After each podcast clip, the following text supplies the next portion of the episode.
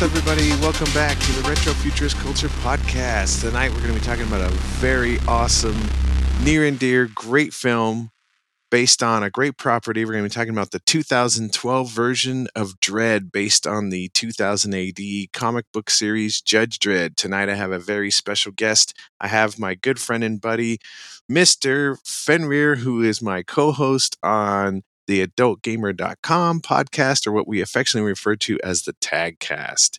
Mr. Fen, how are you doing today? I'm wonderful, man. This it's so fun to be on a show and not have to do the other parts of it. So I get to sit back and just enjoy the ride a little bit. So thank you for having me on. I, you know, I love talking movies with you, and I this movie is a fun one. So I can't wait to really dive deep into it. Yeah, me too. And just a quick note if you are enjoying this podcast here on Retro Futurist Culture, please check out our other podcasts on Ruminations Radio Network. Dot com. I'm sure you'll find something that'll strike your fancy, or maybe something that'll enrage you and uh, cause you to link us on Twitter and have all kinds of fun. Either way, it'll be a good time. uh, with that being said, uh, so yeah, Dredd 2012. Uh, you know, this is one of those movies, fan, that I feel like it almost gets better every time I watch it. I catch little things. It was really well crafted. Um, before we get too much into that, though, um, how did you discover this movie or anything about this character? Because the character's been around a lot longer than the movie. So I remember my dad wa- was watching the original movie uh, that came out. I was like ninety five. okay. Like this is not an age thing. Like this was just a different. I just remember No, him. I'm just like I saw that one in the theater, and I it still cuts me. But anyway, Yeah. continue. Okay, so I just remember him watching it, and like I just I watched it with him at you know very like I was halfway paying attention to it, so I just was like whatever, you know. I I remember the helmet. I remember you know Stallone's face, you know bottom half of his face through it, and and that and that was pretty much it from that movie. Like I don't really recall much about it, right? And I think I've seen it like once, like that version of the movie once or twice since then. But I again, it's just like my brain doesn't process that movie for some reason.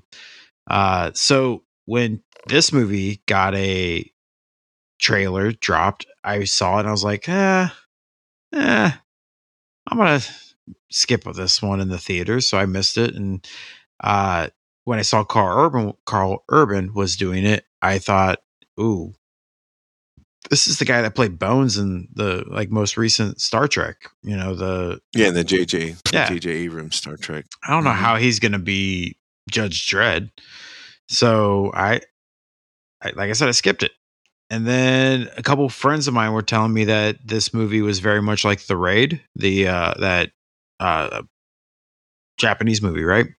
Um, or am Uh, I mixing it up? technically, it's Indonesian. Indonesian? Philip- Okay. Indonesian Filipino. Yeah. Yeah. Okay. But- well, but they told me it was very much like that, and I was like, "Well, I actually kind of enjoyed that movie. So let me get my Netflix DVD queue going, and uh, why don't you send that out there to me?"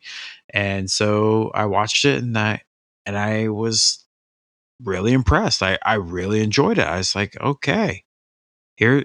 I can't believe I waited this long on this movie. So, yeah, it was definitely, you know, a movie I did not have faith in originally. And now I'm pretty stoked about this movie from 10 years ago. I wish we get a sequel to it. Yeah, yeah, that's probably never going to happen. No.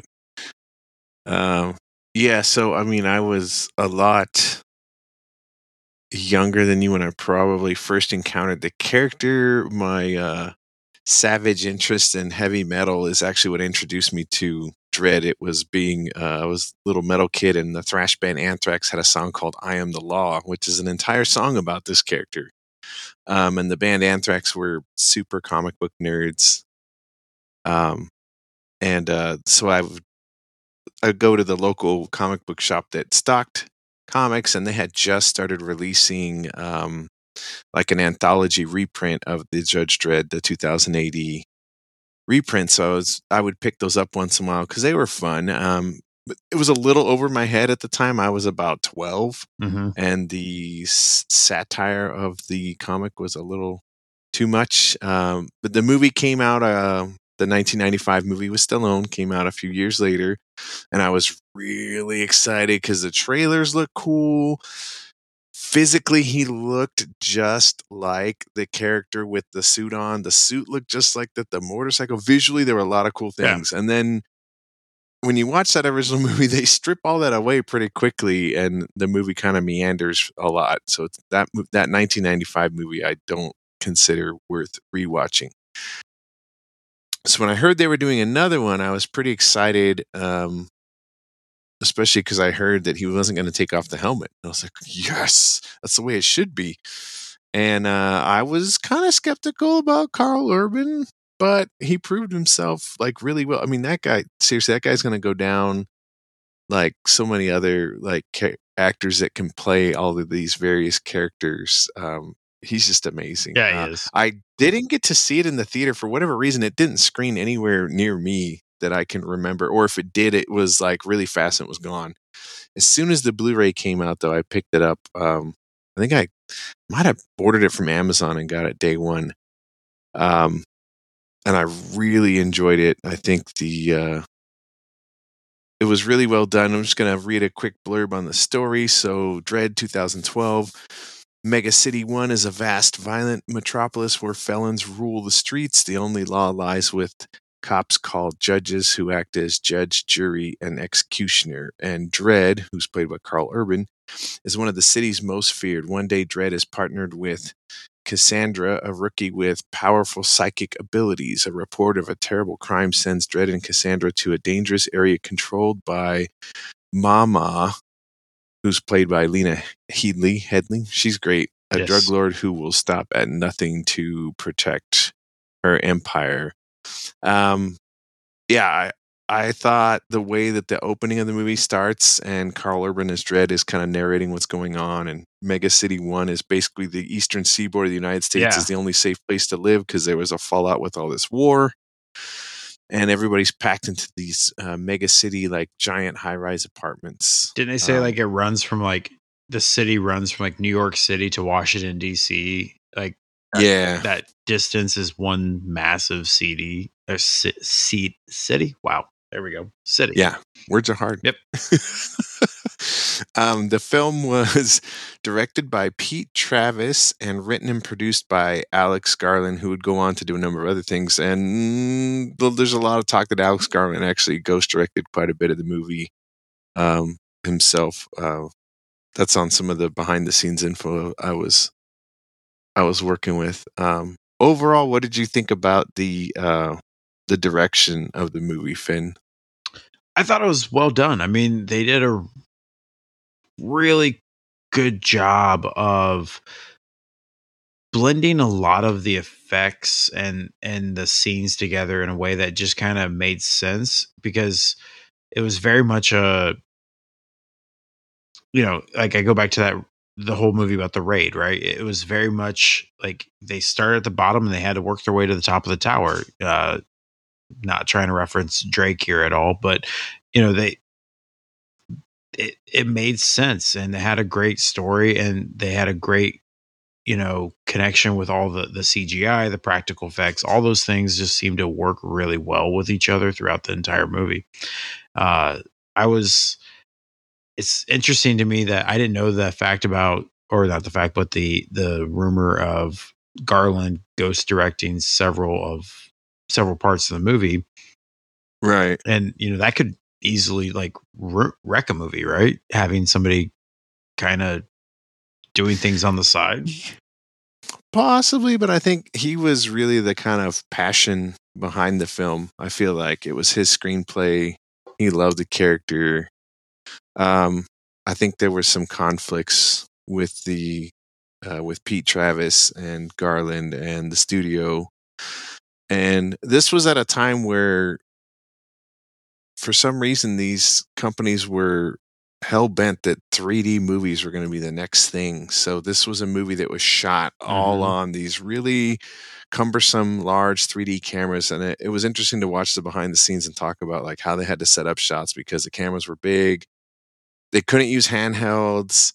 Like and that's actually part of the charm of this movie is the fact since they couldn't do that there isn't any steady cam shots. It's just really well placed shots, panning shots, low angle shots, like really well directed i feel like um it just really tells the story and speaking of which let's let's go into this story and just kind of we'll as we'll piece out our favorite scenes and talk about like moments that that uh that we appreciate or that we think stand out from this film uh so according to um, the movie it's 2080 the united states is a dystopic post nuclear war wasteland known as the Cursed Earth. It's a perfect subject for the RFC.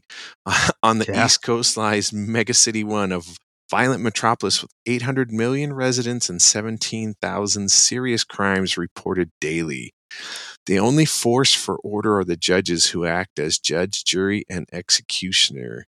Judge Dredd is tasked by the chief judge with evaluating a new recruit, Cassandra Anderson, a powerful psychic who marginally failed the aptitude test to become a judge.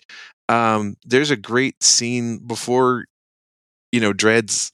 Uh, he does the opening narration, kind of explaining Mega City, and then he's out on a call, and uh, some perps are getting high on a drug that that we come to find is slow. And there's these great shots when the convicts or the the users are using the drug the Mhm. camera's like super slow they're Yeah. like it's like super slow when they see him he's like it's a judge and you know Dredd tries to do the normal thing and just arrest these guys but they're high and they kill a, uh, a civilian a pedestrian civilian then Dredd says i'm going to take him out and uh, So it's cool because in this opening we get to see how good of a you know badass Dredd is. Yeah. I mean, he single handedly takes these guys out with his with his awesome motorbike that has machine guns and just his skills.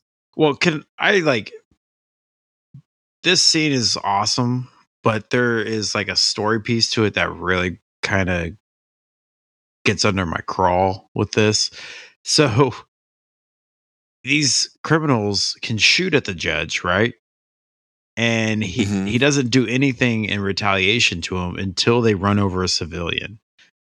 Then he finally goes, "I'm taking him down." And then he, you know, the motorbike gets the guns out and shoots out the tires and it flips over and but I'm like, "So you can't like I was just like it just that was the one thing in this entire movie that really got me going like so they can shoot at you, but you can't you won't retaliate. He's probably used to getting shot at. Fair. a lot. fair.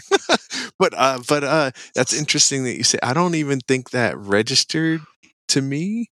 Yeah. Um it was just like but that's really interesting. Yeah. Yeah. Yeah, he didn't even bother. Like he was like just chasing them, and then all of a sudden they, you know, kill kill this innocent bystander who walks out into the street, and now he's like, "I'm taking him down," and boom, flips the van over. Two of the guys dies, and he chases them into the like the mall where this guy continues to go on his killing spree. And like one of the first big notes I, I took was when he got in the mall is like talking about the gun that they carry around with them, the the Mhm. sidearm. And Yeah. like that was such a cool introduction to the technology that they have. Like, sure, the bike is cool, and you know, we've seen like James Bond have guns in the car before, so like that wasn't so surprising to me. But like then him just being like hot shot, Yeah, the the lawgiver that the judges Yes. get. Um, it carries like four to five different types of ammo. It's it's handprint registered to the user, which comes in later to the movie. Mm-hmm. Um, yeah, and it's very very uh, powerful hand cannon. I mean that come that goes all the way back to the original comic, and even the hot shot ammo that he uses in that scene goes back to those original 2000 AD comics. So yeah, that's re- that's really cool. So you know, he takes these guys in, and then dispatcher says, "Dredd, you need to come back to base. Uh, the chief wants to see you about something. That's when the chief tells him about um, Cassandra. And there's a there's a little a scene here when the ch- Judge Dredd comes into the office with the chief, and Cassandra is on the opposite wall through a through a mirror glass. Like they can see her, but she can't see them. And the chief judge is asking Cassandra, uh, "How many people are in here?" And she says two. And Cassandra can sort of see that um, Judge Dredd isn't a normal person. Yeah. They don't really go into the backstory in this movie, but he is he is anything but a normal human. Um, if you've read the comics, and maybe at the end I'll go into a little bit of spoilers when we get into the sor- source material. But for now, uh, it's just uh, that shows how powerful Cassandra, who's Cassandra Anderson, who in the comics, her and Dredd become something a little bit more than Mhm. what we see in this film. Well, uh, but they get a. remember, like oh, I'm sorry. Go on. I was just say, remember how like the she's like reading Dredd, and as she's like starting Yeah. to like dig deep, the chief's like, "That's enough." Like she knew. Yeah, because the chief knows Dredd Yeah. is not. He's not normal. So you know, does that make you think that Dredd doesn't know he's not normal, or like I'm just curious because I, I know Oh, he he knows. okay, I He knows he's not normal. but I was like, does he know like why he's not normal? Like, do, do you think that is there? Or do you think she cut him off? I don't. I so in this film I couldn't tell you. Yeah, Maybe. Yeah, but um, if you want, later we get into Sure. the backstory a little Yeah. bit. Yeah. Um, so she tells Dredd, "You're to take her out um, on an evaluation and see if she has the muster because she didn't quite pass the test, but the chief judge thinks that Anderson could be really useful because she's a psychic and that could help fight crime." three points below So- the mark. Right, three points below the mark. So they they go out uh, on a bike, and this is the only time you see Anderson wear her helmet. She puts on her helmet, and they get a, you know, there's calls going out, and and uh, Dredd tells Anderson, "Call it, rookie," and and she says, "Well, let's go to Peach Trees," and Dredd says, "We'll take Peach Trees." So they go to Peach Trees, which is this giant 200 story slum tower. Um, when they get there, they find these three drug dealers who are dead uh, in the middle of the courtyard. They'd been skinned alive, infused with slow mo, and thrown over the side because they messed up. Um, they double crossed uh, Mama, who's played by Lena Headley. Um, they're sent to investigate. They uh, learn of a drug den which they raid, and they arrest a thug named Kay, who's one of Mama's like lieutenants. And Anderson um, can read his thoughts and, and says this is one of the guys that carried out these executions. Dredd says we're going to take him in. Um, and we get a little shot of uh, Mama's got a guy who is uh, played by Dama. Dom, Dom, I'm going to mess up his name. Who's the kid from uh, Star Wars? I not Gleeson. Anyway, he he's like a computer hacker, and he sees the security camera, and he sees that uh, there are judges there, and he tells Mama. So Mama has him set up a fake call so they can lock down the building, so that any calls into the judges will be ignored. And they basically lock in this whole building, locking Anderson and Dredd inside, and no help from outside um, to prevent the judges from leaving or summoning help. And then Mama orders her gang or anybody in the building. She basically gets on the intercom and says, "Anybody that can kill them, do it. uh, please do." Yeah. Yeah. So they have to fight through dozens of people, and like you said, it's kind of like the raid. They're they go their way through floors, and I mean, Dredd is a trained killing machine. Anderson's a psychic. They both have this really uh, more combat esque body armor that I like. I actually prefer the design of the 2012 movie's body armor even more than the original comic. Like the original comic, it was cool, but it was really kind of gaudy and Yeah. bulky. And the two, the 1995 movie is based exactly on that with that those giant shoulder Mm. pads. You couldn't move in that Yeah. stuff. I actually think the 2012 movie did a better job of like realistically what these guys would wear. It's more like combat armor. Um,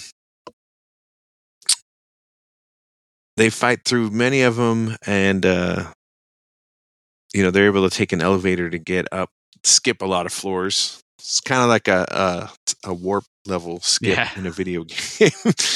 they they get some information from a woman that uh, Judge Anderson feels bad about because she took out that woman's husband. But they use a uh, elevator to get up to the 76th floor, and then Mama has like Gatling guns. She's trying to kill. She's she's going to the point where she'll kill anybody, Yep. even the other people in the building, to try and kill the judges.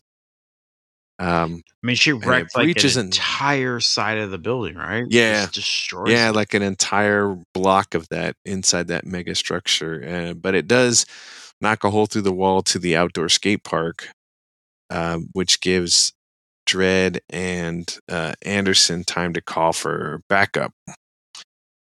And then uh, Mama sends her henchman Caleb to search for the judges. And when they meet, we don't even see this. Like she sends him, and then the next scene we see is you see Dredd coming out to the atrium like balcony. And you see him just throw yeah. Caleb off of the tower in full view. And uh, I gotta say, like Karl Urban's facial expressions and and part of the magic with this is that whenever the camera's on Dredd, they kind of zoom in more onto his mouth because he's wearing the helmet the whole time, so you can't really see his eyes. You can't really see his nose, but you can see his mouth. And Karl Urban does a really good job of these grimaces Mhm. and these growls and when he talks and I just he just nailed the character I think in a way that uh you know I wasn't expecting uh and I'm really just stoked with how it turned out. Yeah. I wrote down perma frown. You know, like he does he probably was sore yeah. the first couple weeks of shooting holding that frown and he may have like permanently trained some of those facial muscles or at least for a while because yeah he really does do a good job of having that scowl I mean, I went and Um, looked up like I even googled like a side by side comparison of uh like Stallone and him and you know, it they both kind of pulled it off pretty well. Uh and just like keeping the lips straight, frowns, Yeah. you know, kind of tense the entire time. You know, kind of as if you, you know, you're just like quin- you know, clenching those butt cheeks to, you know, keep it in there just a little longer. So, you know, right.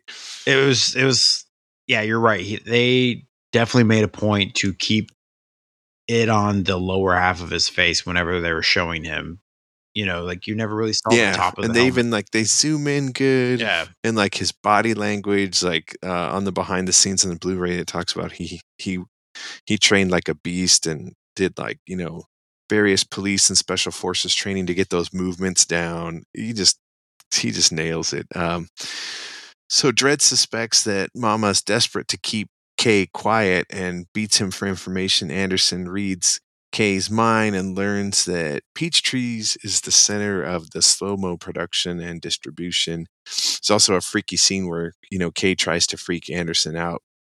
Yeah. right there. I won't spoil any of that, but that's a that's a funny moment or it's a fun time. Uh, Anderson suggests that they hide while waiting assistance, but Dredd insists they move up the tower and pursue Mama. that was a fun Um, exchange there Yeah, right. you're the mind reader Yeah. Judges, two judges show up. Volt and Guthrie respond to Dredd's call, but the uh, computer expert, played by Dominic, Dominic Gleeson, that's him from Star Wars Episode Seven, Eight. I don't know if he made it into nine. Um, this poor computer guy, and he's got like robotic eyes, and you could tell that Mama has tortured this this poor hacker. Um, says the security system's malfunction and he can't let the judges in. A pair of young kids, armed teens, confront Dredd and Anderson, allowing Kay to disarm and overpower Anderson. Kay then escapes with her as hostage and takes her to Mama's base. Uh, in a cool bit where they show that Dredd isn't a complete, total killing machine. Uh, when he disarms those kids, he uses like a stun hmm like a stun shot from the lawgiver and not not a killing shot. I thought that was a neat touch. Yeah, they got to go in those uh, juvie ISO cubes. ISO cubes, yeah. Everybody gets sentenced to ISO cubes, which uh, it made me think of the cubes from Demolition Man, Yes. which then just tied a lot of stuff together again. um,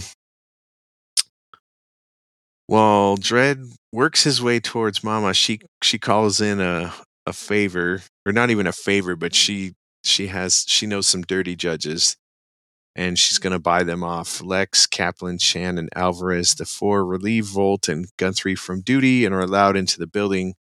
Dredd encounters Chan is, and is suspicious because you know Dredd says two of us called in the 1024, and Chan doesn't say anything. Um, so Dredd takes him out. In a pretty gnarly way. Oh my goodness. Let's not spoil it. Let's leave that for, I, for people. all I will say is that is a way I definitely don't want to go out. Like, no, yeah, that that looks like it hurts a lot. yes. Uh, meanwhile, Kay tries to execute Anderson with her own weapon. He's very Oh. excited. He says, I've always wanted one of these. You really messed up. He goes to point, and the pistol reveals, oh, DNA does not match. And the pistol blows up and explodes like the lower part of his forearm. Oh, gone. Yeah. Um, and then Anderson does a really nice backspin kick and kicks him over. She escapes and later encounters uh, Kaplan, who's the female judge, and she reads her mind right away and promptly takes her out. Uh, Dredd kills Alvarez but runs out of ammunition, and he is subsequently subsequently shot and injured by Lex. Um, there's a great little scene there where you know he shoots Dredd through a wall with an armor piercing round, and and and Karl Urban's acting. Uh, this he slides down that wall with a way that I don't know if anybody else could pull that off. It, it looked like it hurt a lot. Oh, yeah.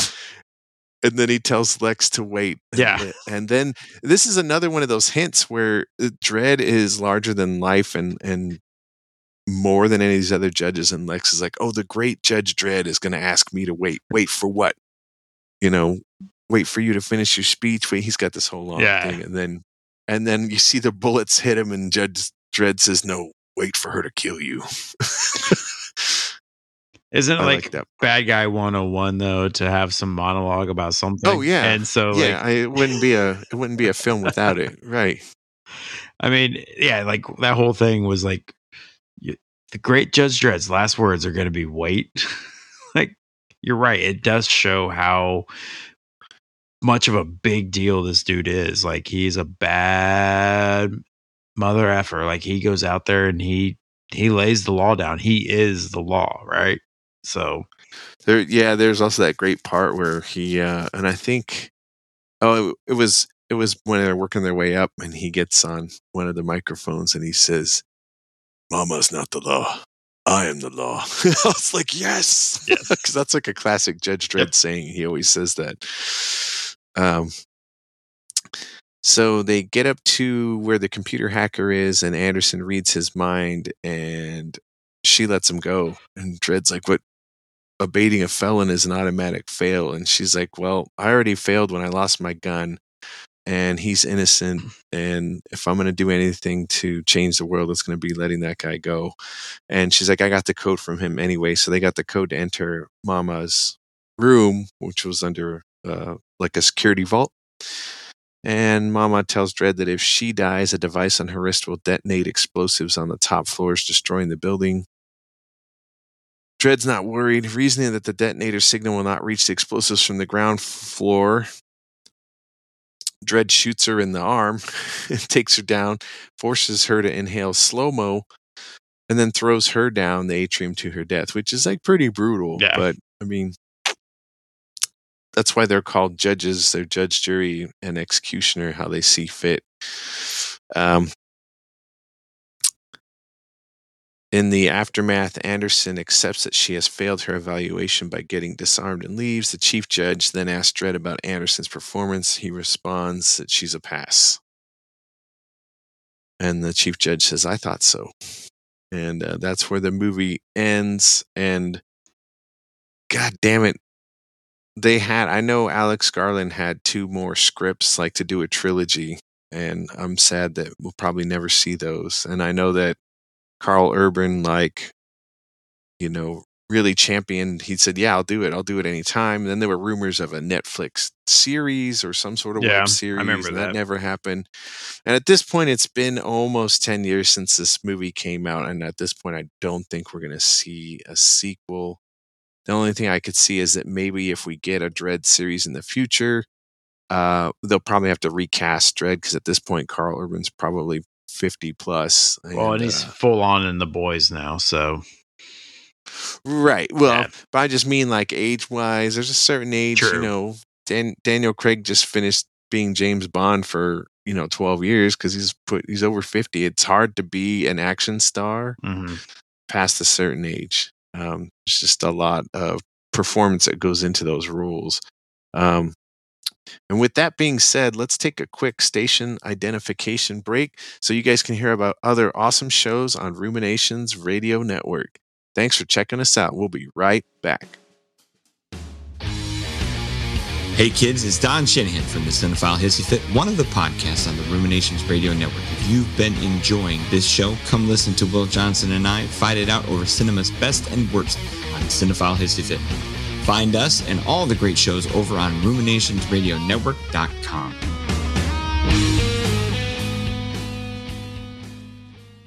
Hey, welcome back to Retro Futurist Culture. We are talking about the 2012 movie Dredd starring Karl Urban. With me is Fenrir, co host of the Tagcast at theadultgamer.com. All right, Fen, we broke down the story. We talked about some favorite moments. Let's talk about like our more favorite moments, quotes, and let's talk about the characters and maybe the uh, source material. Uh, I can get into that a little bit, but uh, what were your favorite favorite characters, favorite parts? What what are things that you really dig about this film? All right, so I'm gonna like talk about the drug, the slow mo drug that The slow mo, yeah, like because that stuff was that's a wild trip, right? It it slows your brain down to processing information at one percent speed, right? yeah. So visual information, I'm assuming all sensory de- all sensory information is coming to you at one percent. Like that's that's a wild thing, right? Like so. I guess my first question for you with this whole thing is like, would you take that drug? Like, would you try it out? You know, Um, right now, no. yeah, I mean, like Maybe if you'd asked me when I was a dumb teenager, Yeah. yeah, I probably would have said maybe, yeah. Who knows? I mean, it would have depended on, yeah, definitely something I would have done. If if I would have done it, it would have been in those formulative, Yeah. like you know, fourteen to twenty one year old years. But anyways, like that's such a wild drugs But the thing that like I I made several notes on was several scenes that involved the drugs, like the bathtub when Mama was in it. Uh, Oh yeah, and that's another cool. They bookend. So the first scene we see Mama in, she herself is doing the slow mo Mhm. while she's in the bathtub, and it's really trippy, right? Yep. She's like taking a bath, and the water's moving really slow. And they even they shot it. They overcranked those cameras to do three thousand frames a second or some crazy shit, or three hundred frames a second, and and uh, that's how they got it to look so slow. And they played that music Yes. really slow with the shots and it's got like that hazy effect and you're like oh dang that's that's crazy and but they bookend mama we see her come into the movie on slow mo mhm. And she goes out of the movie Yep. on slow mo so that's that's one of the bookends in the movie that's really fun. There, there's a couple more. We'll get into those. Uh, the, all right so the breaching charge or when they breached the drug den, oh that part was awesome and you just see like Yeah. all the like the effects of like the bullets going into the body parts and like the jiggling like all that stuff was really cool. And uh obviously the two times where they had the people uh falling from the great heights while on drug but you mentioned the music and i wrote that down too and i said like the music just nails that feeling or effect of the drug because it's kind of this like euphoric but yet obviously like eerie yeah.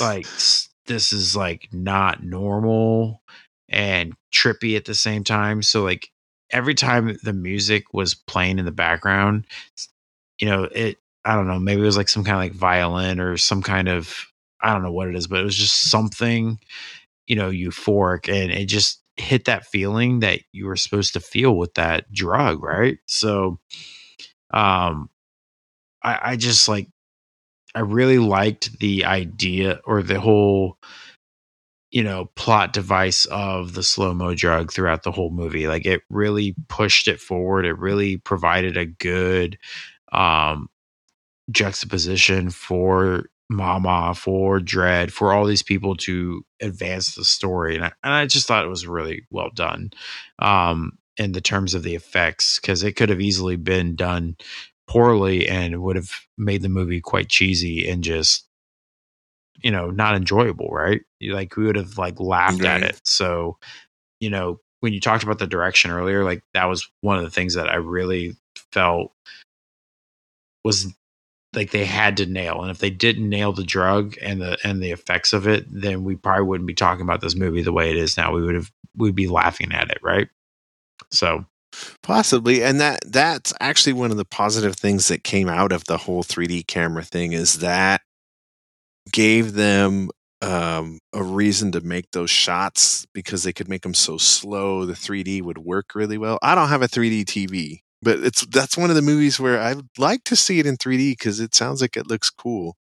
Um, maybe at some point when they get like in-home like hologram hologram TVs or Yeah. something, we we can have something like that. I don't really want to wear shit on my face. Like I, the few times I've gone to the theater to see a 3D movie, eh, some have been good, some have been not so good. Um, this one probably, I bet those slow mo scenes would have been pretty awesome. yeah Um, but like I said, I didn't, I didn't, I didn't get to see the theater. I didn't get to see it in 3D. I don't have a 3D TV i have a 3d tv upstairs but i don't have the 3d dvd player. yeah or that Oh, the so the Blu-ray has the 3D on it. You picked up the 4K, right? yes Does the 4K not have the 3D on it? It doesn't say anything. I I have to go look at the case closely, but I mean, you know, like, but you're right because there's several of those effects that, you know, thinking about when I rewatched it and what you're talking about with the 3D stuff, like that would have played out really well because you probably would see like the the droplets of the water or the glass breaks or the you know different thing you know things flying through the air like you might be able to see the Mhm. depth of those things which would be kind of really cool to maybe witness in a more 3D environment than a obviously 2D uh vi- viewing experience from a TV. So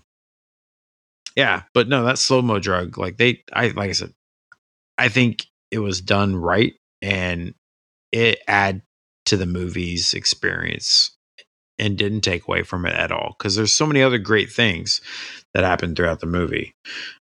So that was one Yeah. of the big things. So on a side note to the to the slow mo and the 3D, uh, when they were doing, you know, pre-production and coming up with the music, um, there was a uh, unofficially altered Justin Bieber song that served as the inspiration for the slow mo theme.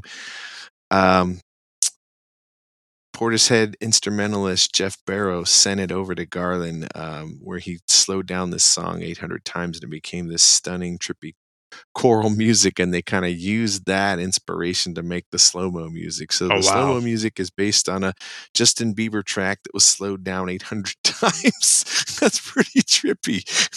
You know what? I might listen to that song now when it's been slowed down to 800 times. right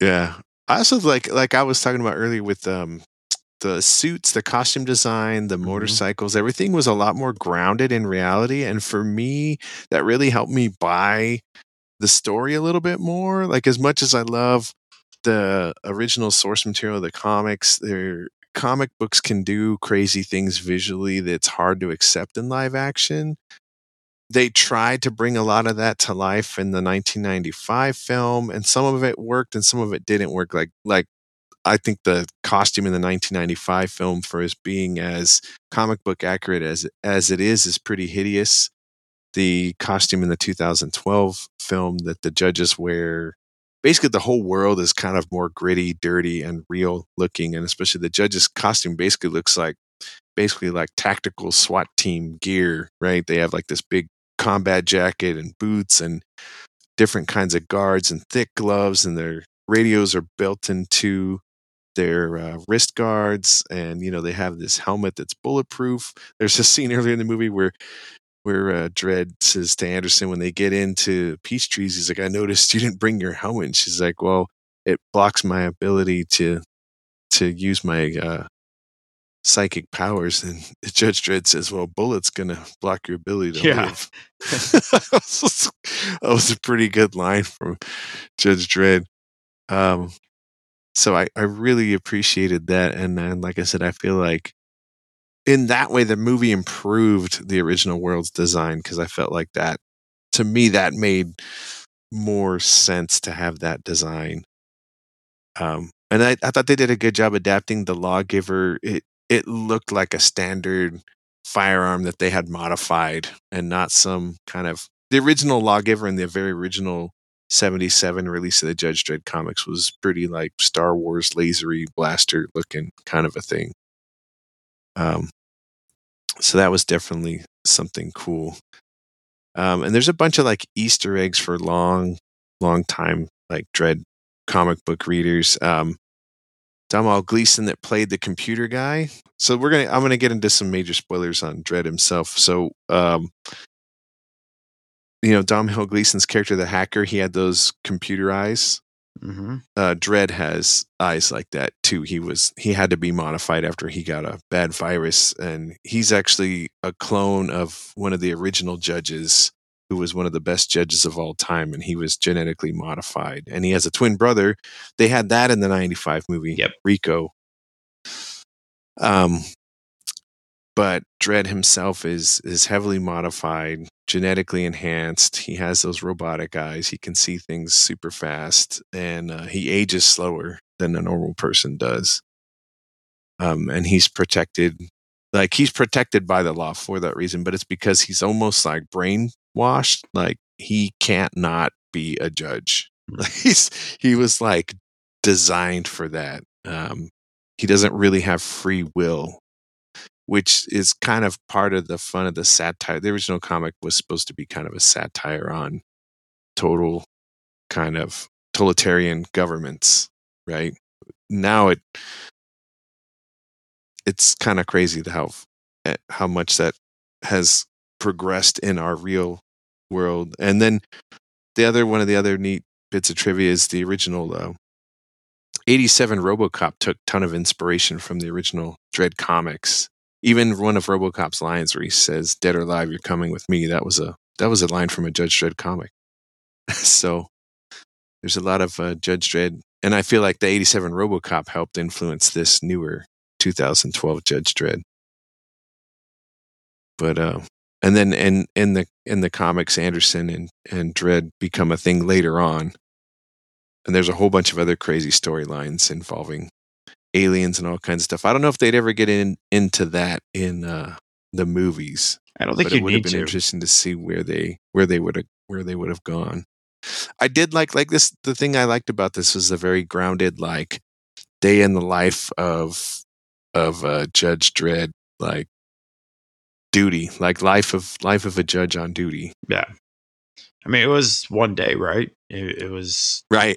you know, morning when we meet Judge Dredd riding his motorcycle after some, some, some dudes in a van, and then, you know, by the time the movie ends, the sun's rising on the next day. You know, so yeah, it it was definitely a, you know, I I kind of enjoy that bit of storytelling. Like sometimes when you get these, you know, stories that last months or weeks. Super weeks, origin you know, stories or- that go on forever. yeah like it just it's a really long period of time from the beginning to the end of the movie like you kind of obviously miss a lot of details that go through it i mean not that you know we need to see every moment of their life because you know we don't need to watch our superheroes or whatever take a piss but you know it was just it's nice knowing that this was a very compact story and the timeline matches that right we it's not like we missed yeah, and it also um, yeah, the movie's very tight. It's it's an hour and thirty five minutes, and it to me it was a a definite like nod and possibly even a throwback to like John Carpenter, like Assault on Precinct 13. It's just a very tightly knit, you know, straight straight to the point I kind like. of a I film. love both of those movies. I mean, the the original and the remake. So, but yeah, Right. But I just mean like it, you know, there's not uh, it seems like more and more current the current crop of releases right now at the box office, you'd be hard pressed to find a movie that wasn't uh under two hours. And if it's uh if it's supposed to be like an epic superhero action movie thing, it's probably two and a half to three hours right now. So it, it was nice to watch something Yeah. that was like I remember when I threw it in uh, for this episode, I threw it in and I was like, I'm already halfway through the movie. What the heck? I was like, oh, this movie's only an hour and 35 minutes long. This is awesome. yeah. Well, I mean, Because like- I, I do feel like certain times with current movies, they drag certain scenes out for no reason. Yeah.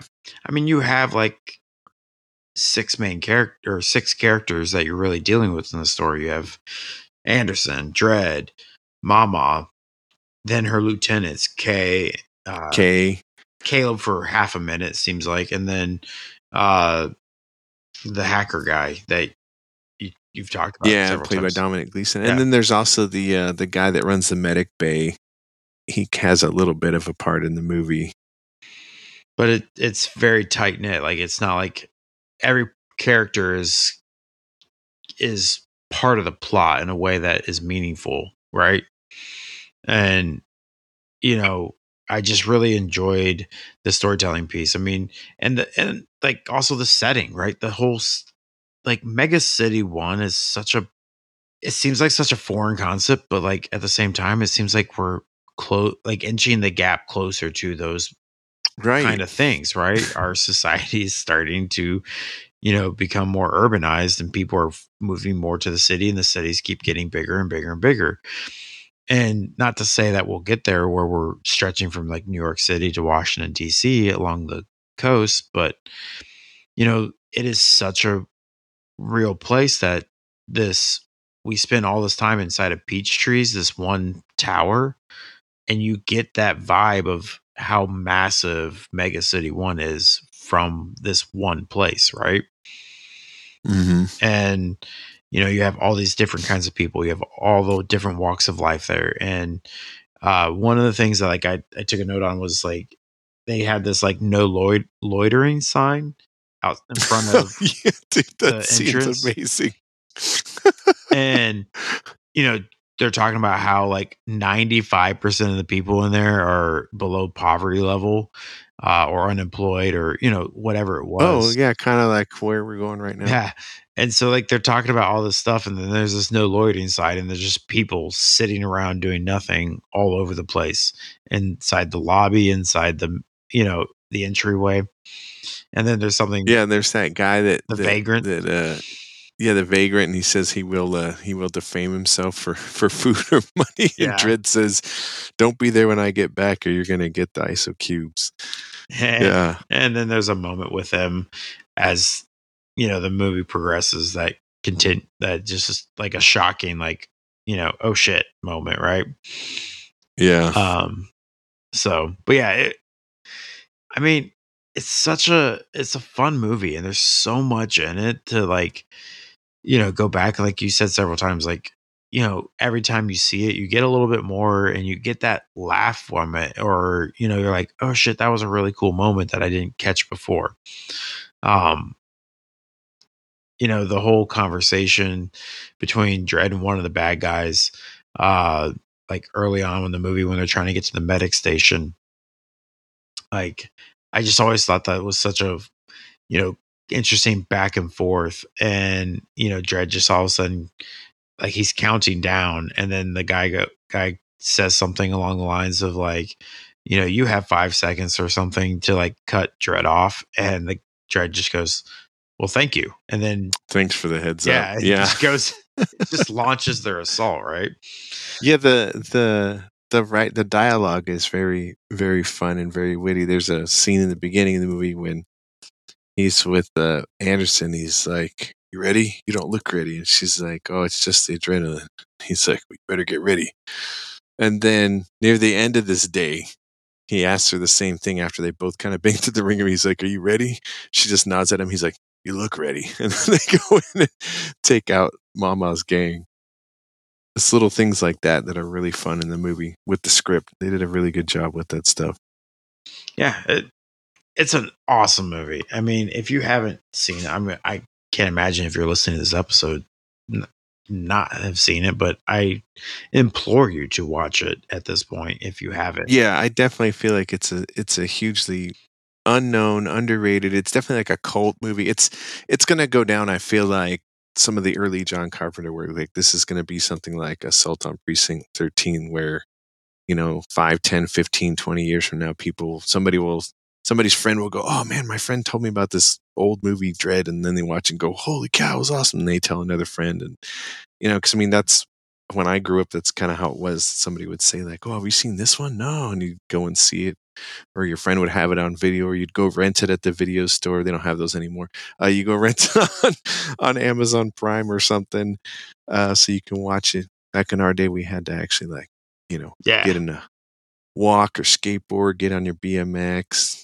Well, Maybe I- you were lucky, you'd get a ride to the video store. you know, we talked about at the front of this of the show, right? Where we've you had experience with the comics and then the '95 movie, but you were like, ah, I'll I'll wait for the DVD or whatever on this new- on the 2012 version, and then I had the Well, same the- it wasn't right? it wasn't playing anywhere. No, I wanted to see the 2012 in the theater. There Okay. was it didn't it, it it wasn't playing anywhere when I wanted to see it, and if it did, or for whatever reason, it was only like on one screen. I couldn't make it. It was something weird like that where Oh, it yeah. was not easy to go see. It probably I had pretty much had to wait for the video. it probably died in theaters. Like I would I would have to look it up, but Yeah, supposedly that's what happened Yeah. because they were really pushing the 3D, and a lot of people didn't want to see 3D, so a lot of theaters weren't doing the 3D. Plus, it was more expensive for the oh, theaters Oh, yeah. to do 3D.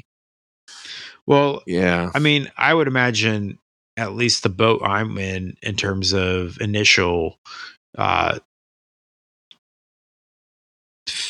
desire to see it, uh, was the same people, like I said, that I, you know, saw their 95 version was like, yeah, whatever, you know, right. Yeah, And- yeah. If you're remaking a, a movie that wasn't so great, I can see that. Like how you're like, yeah, I don't know, and especially if you don't know the character. For me, from the first. When I saw the initial previews and I saw that they were going to be a lot more faithful to the original source material, I was like, "Oh man, that's going to be Yeah. awesome!" You know? I really do hope there's somebody out there that is like a diehard 1995 Dredd fan and, you know, Judge Dredd fan was Stallone and like they hear this episode and they just rake us over the coals on Twitter or something like, how dare you? Yeah, you You can know, rake us over. I would the love- coals on Twitter. I would love to have that debate. futurist, Futurist Retro on Twitter at Futurist Retro. If you want to rake us over the coals, I I, I feel like it's going to be the way around, but ah, yeah, yeah. All right, Finn. It's been a lot of fun. This is definitely. I, I definitely agree with you. I think if you haven't seen this movie, see it. If you have friends that are even remotely interested in dystopian future sci-fi stuff that haven't seen this or are looking for a little bit different of an action movie, um, it's definitely not for kids. It's it's that's why I mean, Oh, it very much not. reminds me of an old school John Carpenter movie. Uh, it's violent, it's dark, you know, uh, it's gritty, and it's not for the. It's definitely not for the faint of heart. Um, it has a pretty cool soundtrack, really well directed, well lit, well written, well acted. Uh, the casting's great. The visuals are amazing. Um, it was shot in a lot of the same locations that District Nine was shot in. So there's a there's a couple shots, and the, the cool thing was one of the things I liked about Dredd is they took just the real city backdrops and they just added the CG mega blocks on top, Yeah. so that they had like real lighting. It, really makes it look well. Like you don't, it doesn't look totally phony like some movies where they create full digital cities. So I thought that was pretty cool. Um, and I'll just say here that we'll probably get to District 9 on the RFC at some point in the next year. It's on my stack. So if anybody wants to come talk about District 9, hit me up on Twitter, Futurist Retro. You're talking about the Neil. Blomkamp movie, Yeah. right? Oh, I love Oh, that yeah. movie. I love it. Well, maybe movie. it'll be you, Finn. maybe it'll be you and somebody else. All right, everybody. Well, this has been another awesome episode of the RFC where we were talking about the 2012 movie Dredd, starring Karl Urban. Um, thank you for listening to the Retro Futurist Culture, a production of Ruminations Radio Network. Please subscribe, rate, and review our show. And we would love to connect with you on our social media via Twitter at Futurist Retro.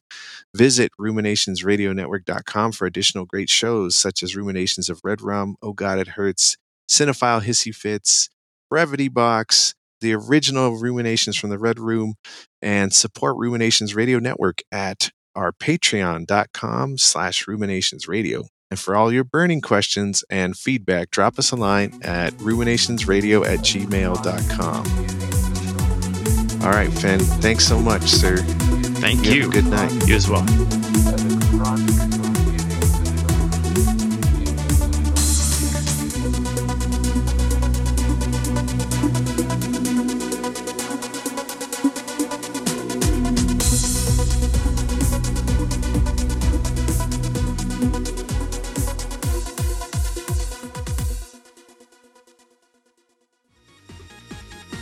You've been listening to another fine, fine podcast on the Rumination Radio Network. This is Game Agent ET from Oh God, it hurts! And we hope you keep on listening to our fine, fine podcasts here on ruminationsradionetwork.com.